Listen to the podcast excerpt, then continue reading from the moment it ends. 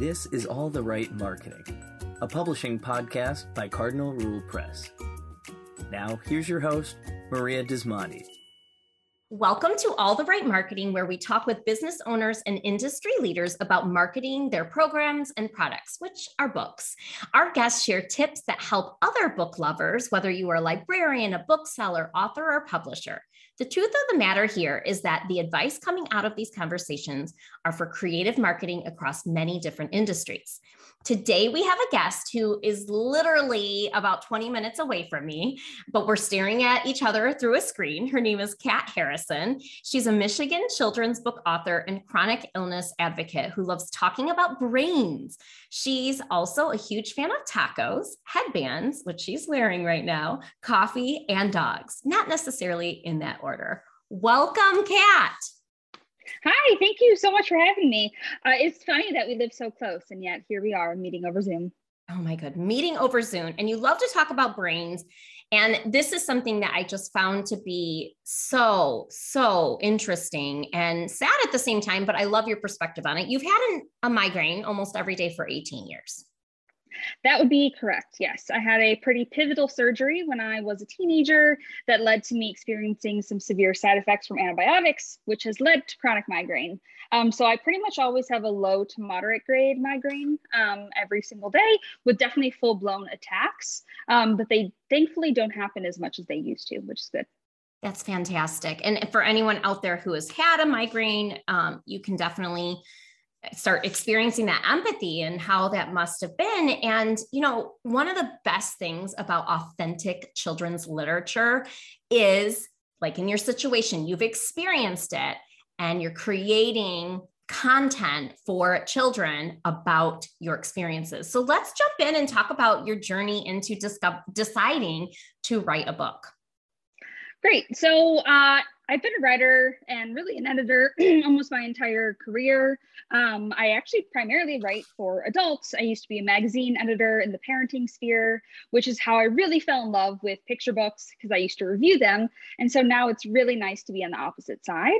Um, and I really feel passionately about writing what you know. And since I am chronically ill and also disabled, I feel like that's really my space to raise my voice and make a difference. There's also just like a really lack of representation um, about health from people who actually live with the conditions. I know we talk a lot about that and inclusivity and diversity. Disability is also a part of that. Um, and so doing this has been so healing for me and has been a big part of my both creative, professional, but then also my personal journey as well. Yeah, tell us about you. You don't just have one book. Tell us about your books. Okay, so um, my debut picture book was called Surgery on Sunday, and it's very sensory emotional learning. Both of my books are. It essentially details, um, it's a fictional story, but about a girl named Sunday who goes through the night before surgery, through surgery day, and a little bit into her recovery. Um, so that is by Warren Publishing, illustrated by Shane Crampton. And then my second book, which just came out in September, is called Migraine and Mia. And it's a sensory experience of a migraine through all five senses. Um, Mia is really just a conduit for the migraine. You know, she doesn't have much of, of a plot, really. The migraine is the plot. Um, oh, but it's really, yeah, it's really, really meant to be a tool for not only kids who experience migraine, but also for parents to use as a tool, which is something I've been hearing a lot in terms of how families are using it, which is exciting. Is wonderful. You know, and are there other books about migraines? Because off the top of my head, hmm. and being a book reviewer, you probably saw a need in the market. There's literally nothing. There was a need, drastic need in the market, and yet no one was willing to take a chance on me. And I, I really do get it from a business perspective. I think it's really important to acknowledge that publishing is a business. Publishers have to make money. I totally get it. But I think if a book doesn't exist, that doesn't mean it shouldn't. Yeah. That means it should. And I, I recognize that health, especially the way I talk about it, is quite niche. Um, but the wild thing is, is that one in every 10 kids has had a migraine or has chronic migraine, which is like a, a gigantic amount of what? kids. And I'm rating this it's down. One, in mm-hmm. every 10 kids. Mm-hmm. Yeah, the um, so I was really lucky. I collaborated with the American Migraine Foundation, and they included a fact sheet at the back of Migraine and Mia that I think really helps to highlight just like it's a really disabling and frequent condition, and yet it's so misunderstood. I think it's often swept under the rug, often glossed over. So I'm really excited to occupy that space. I also feel a lot of responsibility um, to people with migraine to do it justice, but so far, so good. That's wonderful. And you know, it the fact that it's niche, um, I think there's a, another aspect to that. You know, a child who's in the classroom who has a friend who oftentimes gets, you know, they might call them headaches. They might not understand what migraine is. Well it gives them exposure into what is it. And mm-hmm. like you said you're going through the five senses. So it really offers that empathy. Like what would that feel like to be yep. like mia what would that feel like to be my friend in the classroom? Um, and i think a lot of what our world needs is empathy. We need to be able to understand each other. And when we take time to do that we care more and we see mm-hmm. more kindness in the world. Yeah. Definitely. I mean the, the world has a gigantic, vast amount of experiences. And I think uh, the reason why there's a lot of I mean, it, it, ignorance is not even the word I want to know. But if you've never experienced something, or if you've never had an actual peek into the way other people live, you'll never really understand it. Mm-hmm. And books are just such a perfect tool for opening conversation and yes, creating empathy as well. Absolutely. You know, talking about marketing, do you um, work with influencers? Because I, I yeah. I do, yeah. Um, so because I'm chronically ill and disabled, it turns out I can't do much out in the real world, and COVID has really complicated that for me as well. But Instagram is like the most incredible place for picture books. I had no idea until Surgery on Sunday began, and I think influencers and bookstagrammers, and also the chronic illness advocacy world, which is really, really big on Instagram, it's been like a wonderful collection of people. So how are you connecting with these people? Are you searching hashtags or tell us like how you really get started? I would I would say I I follow a bunch of hashtags. So there's Kidlit, Kidlit art, bookstagram, children's books, picture books are my jam. Um, it turns out a lot of a lot of influencer obviously uses those well-known hashtags. I also um, I read just a lot of well, I read, I don't know, I guess picture book blogs, but things that have been shared elsewhere. I listen to podcasts, um, reading with kids. I like to listen to that and, and learn about books and therefore go and find it. Um, I also hear about them from other authors. So other authors they featured, or maybe someone I know in publishing. But um, I really, I think the main thing though I want to emphasize is that it's really important to build authentic relationship with influencers. Mm, they like can that. tell they can be they can tell when you're being disingenuous and 98% of the time they're doing the work for free. Um, really all they get out of it is free books and also community. I know that community is really important for them. They love interacting with readers and other families and other influencers but i think it's very obvious to them when they're being approached purely out of publicity um, and I think that's actually like something that I wish more authors understood this idea that if you put yourself out there and you give someone their book, your book, they don't have to like it and they don't have to review it, and that's okay. Um, and that's mm-hmm. it's kind of kind of hard to come to terms with, but I think because I've been on the editorial side, you just can't publish or review or spotlight everything. And I also think like you want the reviews to be genuine.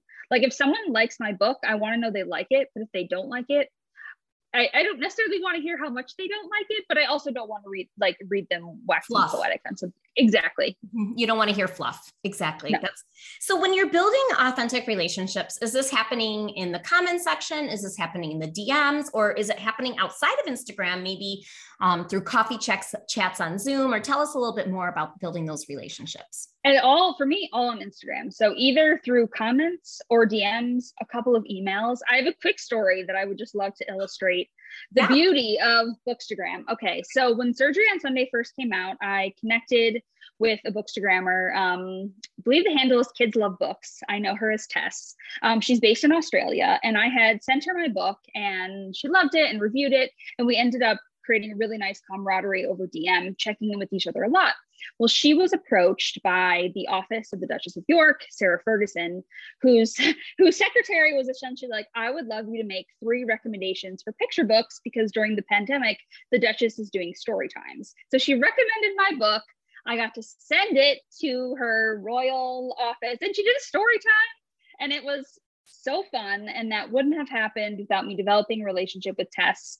And um, it was just it that was like the coolest thing to happen because i've actually never never done a reading in person. Like i've never been able i've never seen my book in a bookstore because i'm so having to stay so stay so close to home. Yeah. So that was something so beautiful to come out of this whole thing. So book bookstagram is real if if i go back in your instagram i wonder can i see pictures of it are oh, yes. You can see pictures of it. I can send you the YouTube link.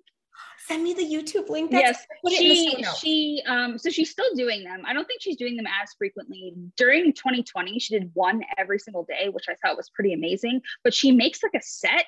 Sometimes she does crafts that go along with the books. For mine, she had like medical, play medical equipment. And then um, a main character in Surgery on Sunday is an octopus called Octavia, who appears all throughout the book. Um, it's kind of like uh, Sunday's comfort item, and she had a stuffed octopus. It was just like it was. It was really cool. It, it was, was, really your fun. life. Com- it was your book coming to life. It was yes, in a royal situation, which is yeah. really exciting. That's great. And yeah, we so um, we will link to that reading in the show notes. So please sure. That information. That's wonderful. So, you know, we're talking right now about your books, and I do have to just ask one clarifying question. Did you say Warren Publishing published your first yes. book? I know yes. Mindy. Oh, also published My Mia. So Mindy ah. is the best. I'm gonna have to reach out to her. That's awesome. Okay, so side yes. note, side note. Um, tell us how we can learn more about your books, where your books available. Okay, so my main website is katwritesforyou.com, cat with a K, and then um, available wherever books are sold. I sell signed copies on my website. Um, and then my main Instagram is where I'm, as you know, mostly active, and my handle is exocat. Fantastic. Do you have any last um, messages for our listeners today?